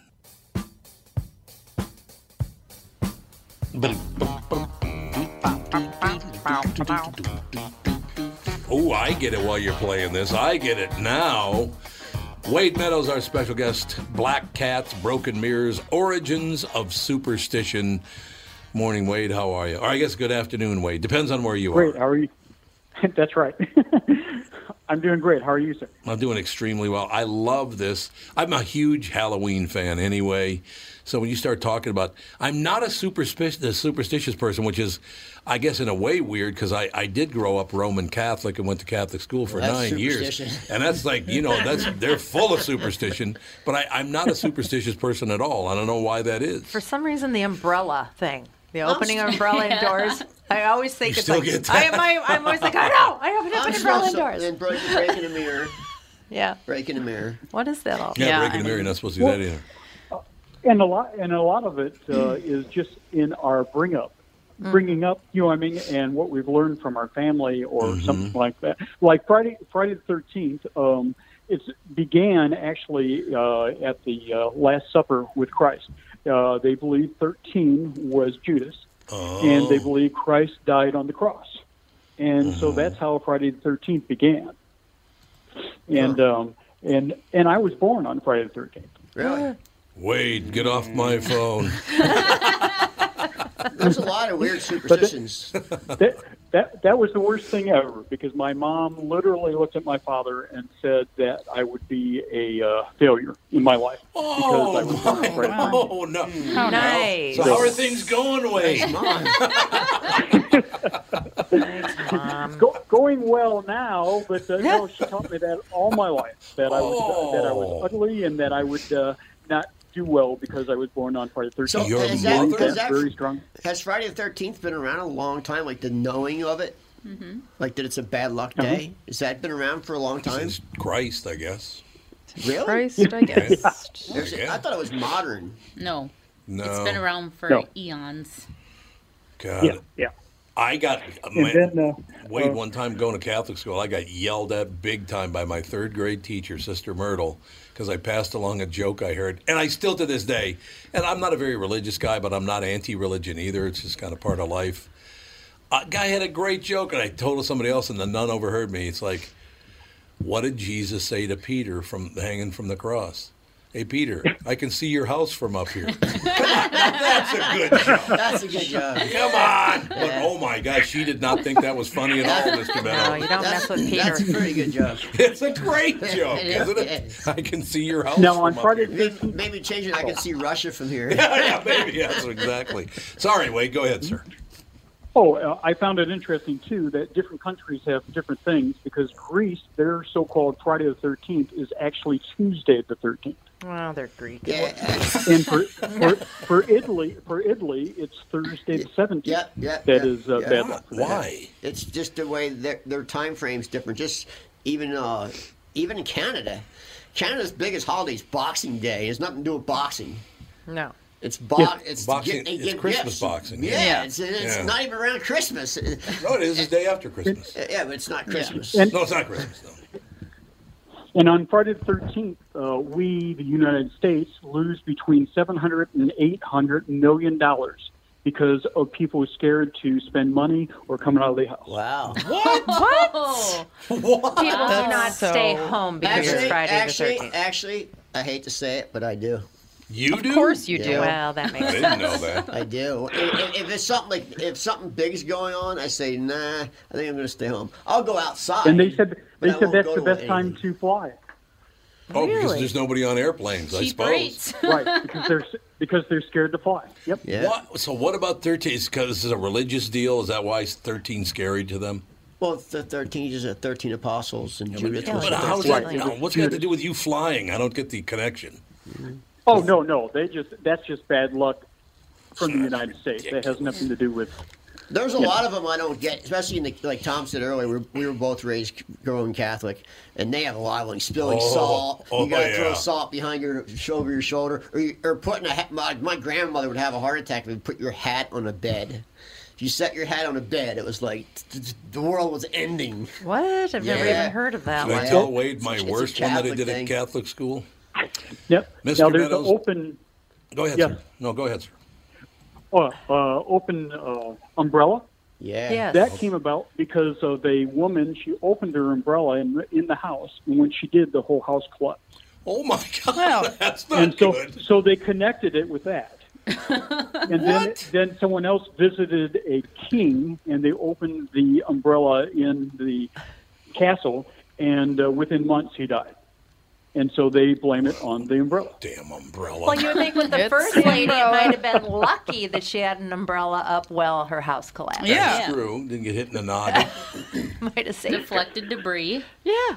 I love it, ladies and gentlemen. We're talking to Wade And then they Meadows. have, oh, they have the, uh, you know, you pick up a penny and you have luck. right. And Yes, that actually Nancy, began man. with that used to come. Uh, it, it became sorry. It started with uh, see a pin, pick it up, and all day long you will have good luck. Mm-hmm. Okay. And somehow someone changed it to a penny. Yeah, Nancy sees a penny, she touches it to her nose and puts it in her pocket. And that's good luck for her for the Oh. day. She- she- Yeah, I pick she- up pennies, too. She's like a freak about it. Like she, every time. Touches it to her nose. Yep. That's a North Why? Dakota thing. It's a North Dakota thing. North Dakota thing. Yeah, it's very, very true.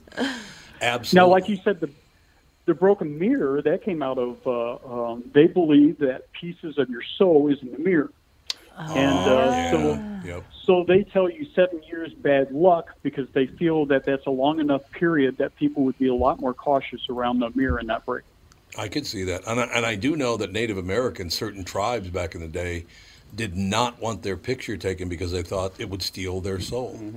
I do oh, remember. Oh no, that. th- they still do that. Oh, they do. They still do it. Kidding me? Oh, okay. Go try to take a picture in Marrakesh.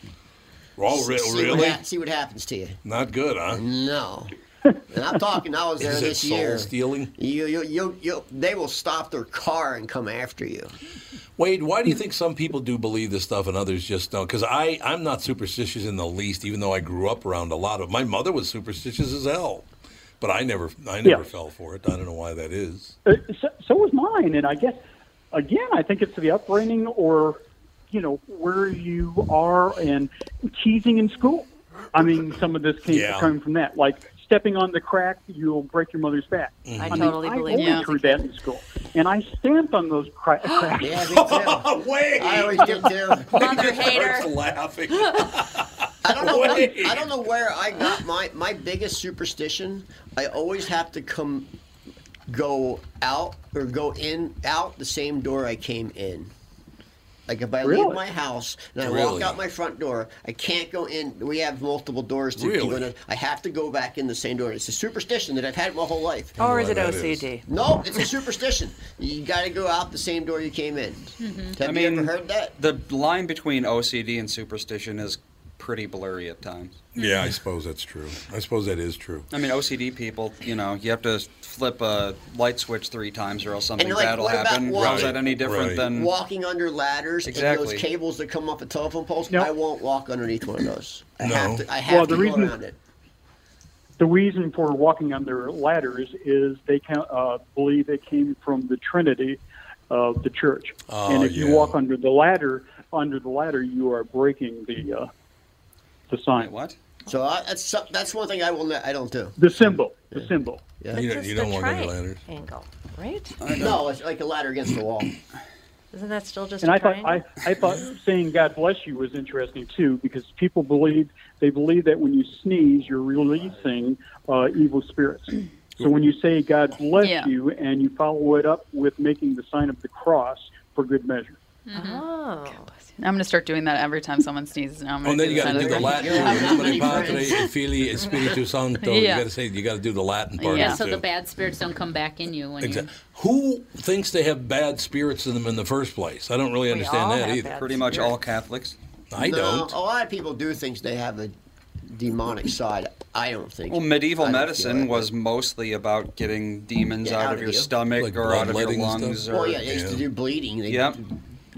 Letting. Oh, you just remind me of very. I have a friend. Who's, psy- he's no longer with us, but he, he was a psychiatrist, and he was telling me this sad story. Obviously, he didn't tell me too much to reveal anybody's identity, but he had a patient that was absolutely convinced that when he did bad things, that a snake that lived in his stomach came up his throat and into his brain and made him do bad things. It's oh. called schizophrenia. Yes, Yep. Yeah, that would be called schizophrenia. It's called that's right. being How nuts. would you like to go through life with that in No, your head? thank you. Mm. Oh God, it's got to be horrible. Or in your stomach. Or in your stomach, for that matter. You know, drugs can make you think stuff stuff like that oh, too. Oh God, yes. Well, yeah, right. totally. If you're on heavy drugs, you start thinking about weird shit. I, never knew bird drop, droppings on your head or body was considered good luck. Yeah, oh, I've heard that luck. good before. luck. And- I've heard and- that. Really? Yeah, I don't need luck. that good and luck. sa- sailors, Yeah. if they see uh, sailors, if they see it on their vessel, they banned anybody from cleaning it up.